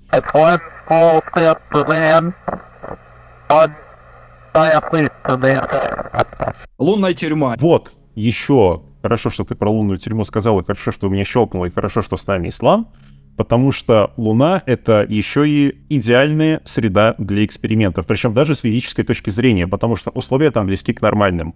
Там полное отсутствие давления практически, там можно создать гомогенную среду, и ничто не будет мешать, там вакуум. Делай, что хочешь, ставь, какие эксперименты пожелаешь, ну, на какие твоего воображения писательского или сценарного хватит. И к экспериментам социальным. Вот, вот, вот. И к экспериментам социальным, опять же, снова Ислам... Просыпайтесь. Ну, вот мы и на Земле можем проводить социальные эксперименты. Насколько я понимаю, мы их достаточно активно проводим. А если мы говорим о тюрьме, об условных отходах человеческого общества, то вот здесь как бы и прослеживается логика. А почему бы не на Луну, собственно? Возвращать не нужно. Никто искать не станет, тем более, если этим делом руководит какая-нибудь всемогущая корпорация. И да, мой текст тоже, пусть будет небольшой э, спойлер, он тоже отчасти про некий социальный эксперимент, про попытку протестировать некоторые человеческие теории человеческого поведения. Вот, как-то так. И все это действие точно так же и у меня начинается, потому что, ну да, построили, окей, у нас есть условный купол, это место почти самодостаточное, очевидно, что там выращивать не, не очень легко чего-нибудь, и поэтому, да, с Земли периодически различные продукты питания туда привозят, но в остальном эта штука работает сама по себе, и это отличная возможность всячески экспериментировать. И вот здесь самое интересное то, что, собственно, у меня и заработала, щелкнула Луна, моя космическая тюрьма Moon Cage, она была чем-то другим в тот момент, когда это задумывалось, когда это задумывалось как некий социальный эксперимент. А затем, каким-то образом, спустя несколько лет, она вдруг оказывается, что теперь это тюрьма, в общем. И это совершенно не похоже на то, что презентовали когда-то всей планете Земля некая организация. То есть это суперинтересно, с чего вдруг это произошло, потому что мной не было придумано изначально, с чего вдруг. Для меня было вот просто... Я понимал, что у нас есть позиция А и Б. Первое, вначале это прекрасная возможность изменить будущее Земли и всего человечества, попробовать некоторые теории, и научные, и чисто социальные. А затем вдруг у вас появляется тюрьма, и все так э, грустно, в общем. И с чего вдруг? И все это сводится к тому, что на поверхности Луны эти участники эксперимента, они кое-что находят. И вот кое-что, то, что они находят, в общем, все меняет. Уже плевать на все эти эксперименты, сколько денег мы вложили, потому что кое-что нами найдено. И извините, что я так нагнетаю, это не, не для того, чтобы... Все самое интересное на эн тэ вэ плюс, не в этом духе. Но в любом случае, да, отвечая на вопрос, социальный эксперимент, это супер классно. Это то, что изначально мной было задумано. Но с другой стороны, я на тот момент, две тысячи пятнадцатый год, я прекрасно понимал, что там очень много плюс-минус такого похожего. Потому что те же самые голодные игры, когда меня просят как-то презентовать этот текст, и надо дать какие-то референсы, то голодные игры, там, «Бегущие в лабиринте». Эти тексты фантастические, как бы, и они young adult, молодежные, и это основные мои, как бы, референсы. И это все, как бы, в итоге оказывалось, что это какой-то социальный эксперимент или тренировка для какой-то, там, большой цели. В случае с «Голодными играми» это чуть ли не реалити-шоу, а в случае с «Бегущим в лабиринте» это тоже что-то, там, контролируемое для того, чтобы это, эти подростки сделали что-то, там, важное. Не помню уже что, но он, кажется, эта трилогия очень плохо завершилась. Насколько я помню. Да, и как-то так. И в моем случае тоже все это было похоже, и поэтому мне очень хотелось вывести всю эту игру, всю эту ситуацию, всю эту систему, которую я придумал, на какой-то новый уровень. И, собственно, с той находкой, которая э, вдруг появляется, все меняется. Вот извините, что я так э, расплывчато и туда, и сюда. Социальный эксперимент — это плохо. Ну, смотрите, социальный эксперимент — это, может, и плохо, но он, по крайней мере, объясняет, зачем нужно тратить такие большие, серьезные ресурсы. Мы же, когда запускаем что-то на орбиту, это миллиарды, да, миллиарды неденоминированных долларов. Зачем тратить эти ресурсы на запуск туда, на Луну, просто каких-то непонятных людей, если они ничего оттуда не привозят. Да, вот то, что вы сказали, Ислам, это очень многое объясняет, если там на Луне что-то нашли такое. А вот не будем говорить, что это на самом деле объясняет, зачем продолжается ну да, эта да. самая программа. А вот, это очень любопытно. Сам по себе социальный эксперимент, все-таки, если мы говорим о людском каком-то сообществе нетрудно создать условия даже на земле, на земной поверхности. Ну, там, ты ни за что не докажешь, если ты, там, не знаю, человеку на голову мешок нацепил, вырубил, и там где-то его потряс, не знаю, в какой-нибудь барокамере и выкинул абсолютно замкнутое помещение, ты не сможешь ему доказать, что он ни на земле, ни на луне, ни где угодно. Я вот к этому хочу подвести. И социальный эксперимент в данном случае — это побочная часть, как мне кажется, всегда. И тут, ну... Сейчас, прости, Василий, что мы отошли от э, тюрьмы. Хотя, опять же, частично, наверное, мы туда перейдем через великолепную «Луну двадцать один двенадцать» фильм. Смотрел, я думаю, да? Нет, не смотрел. Я могу сказать, что у Йена Макдональда, у него там на, на Луне добывают полезные ископаемые. Мы понимаем, что это фантастика, но тем не менее. И вот у него вокруг добычи полезных ископаемых как раз разворачивается сам собой вот этот социальный эксперимент. Да-да-да. А по сути, «Луна двадцать один двенадцать» это тоже вроде как добыча полезных ископаемых, но по факту на фоне вот этого, скажем так, экономического обоснования того, что происходит на Луне, происходит, я бы сказал, эксперимент философский. Замечу, что прекрасный фильм, и всем его рекомендую. Я помню, что этот фильм изменил вот мое сознание, потому что он достаточно закрытый, и ты вдруг вот, ты видишь, что это на минималистичной основе собрано нечто и сюжетно интересно, и с точки зрения философии тоже. Оторваться, в общем, тяжело от этого фильма. Он классный, он атмосферный. Ну, при случае, наверное, посмотрю, куда деваться. Я кино смотрю только за деньги, извините. Не люблю.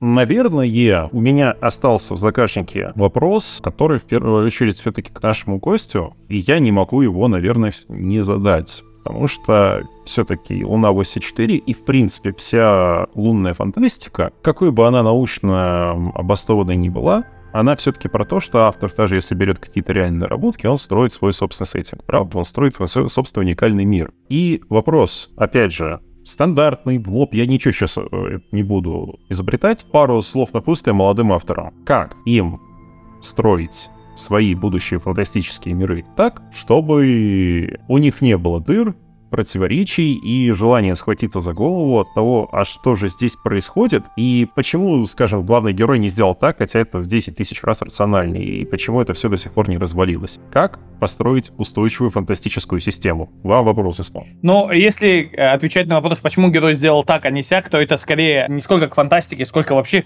к логике э, повествования, а здесь как бы э, самый лучший способ — это Стивен Кинг. Много читай, много пиши.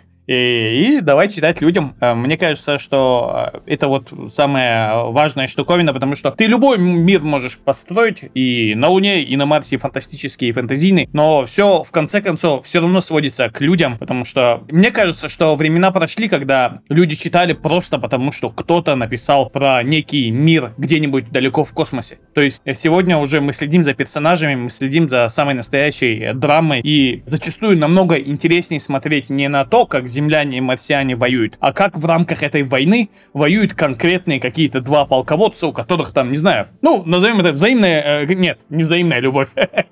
Дама, которую они оба любят, собственно. То есть мы создаем самую настоящую драму, и, наверное, вокруг этого все, что ты хочешь построить, ты построишь в первую очередь на крепкой основе именно вот такой синусоиды, скажем, сюжетной. А если отвечать относительно как построить мир, то это сложная задача, в том смысле, что это действительно нужно быть очень сильно насмотренным и начитанным.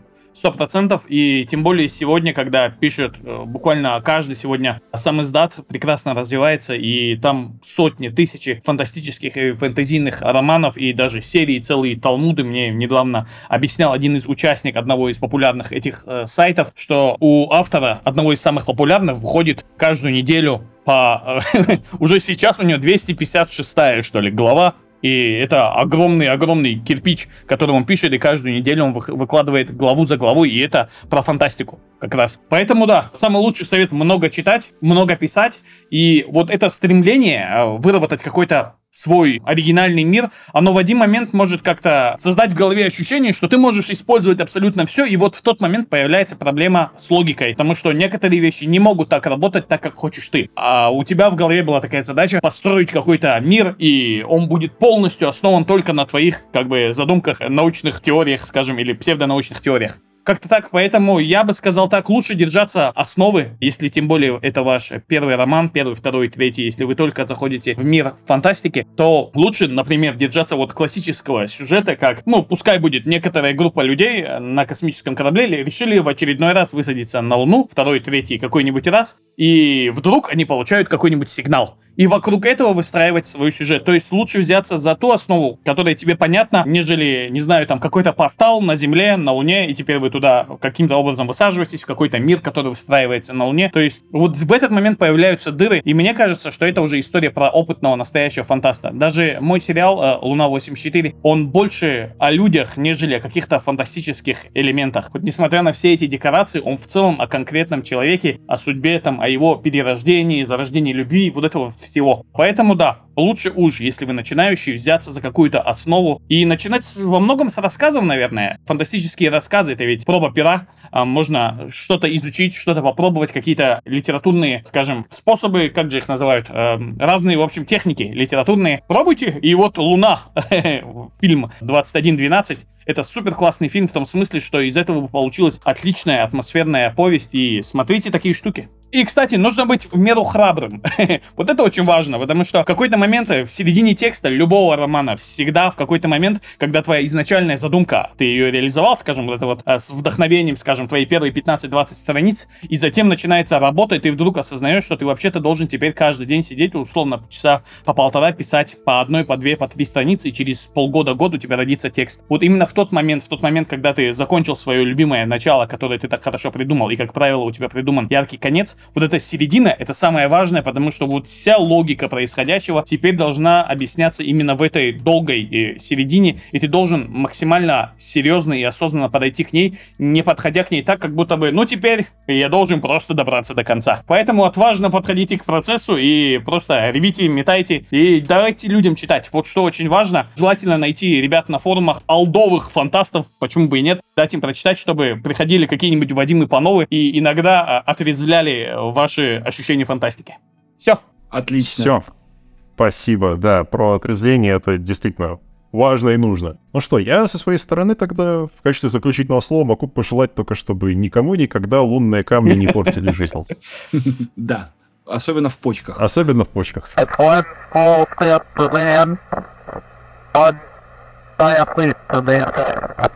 Все. Жюлю Верну понадобилось до Луны девяносто семь часов и двадцать минут. Мы туда и обратно умудрились часа за полтора. С вами были автор «Мира фантастики» Никита Волкович, книжный обозреватель Василий Владимирский и наш приглашенный гость, автор научно-фантастического аудио сериала «Луна восемьдесят четыре» Ислам Канипаев. Спасибо и до свидания. Спасибо. Пока-пока.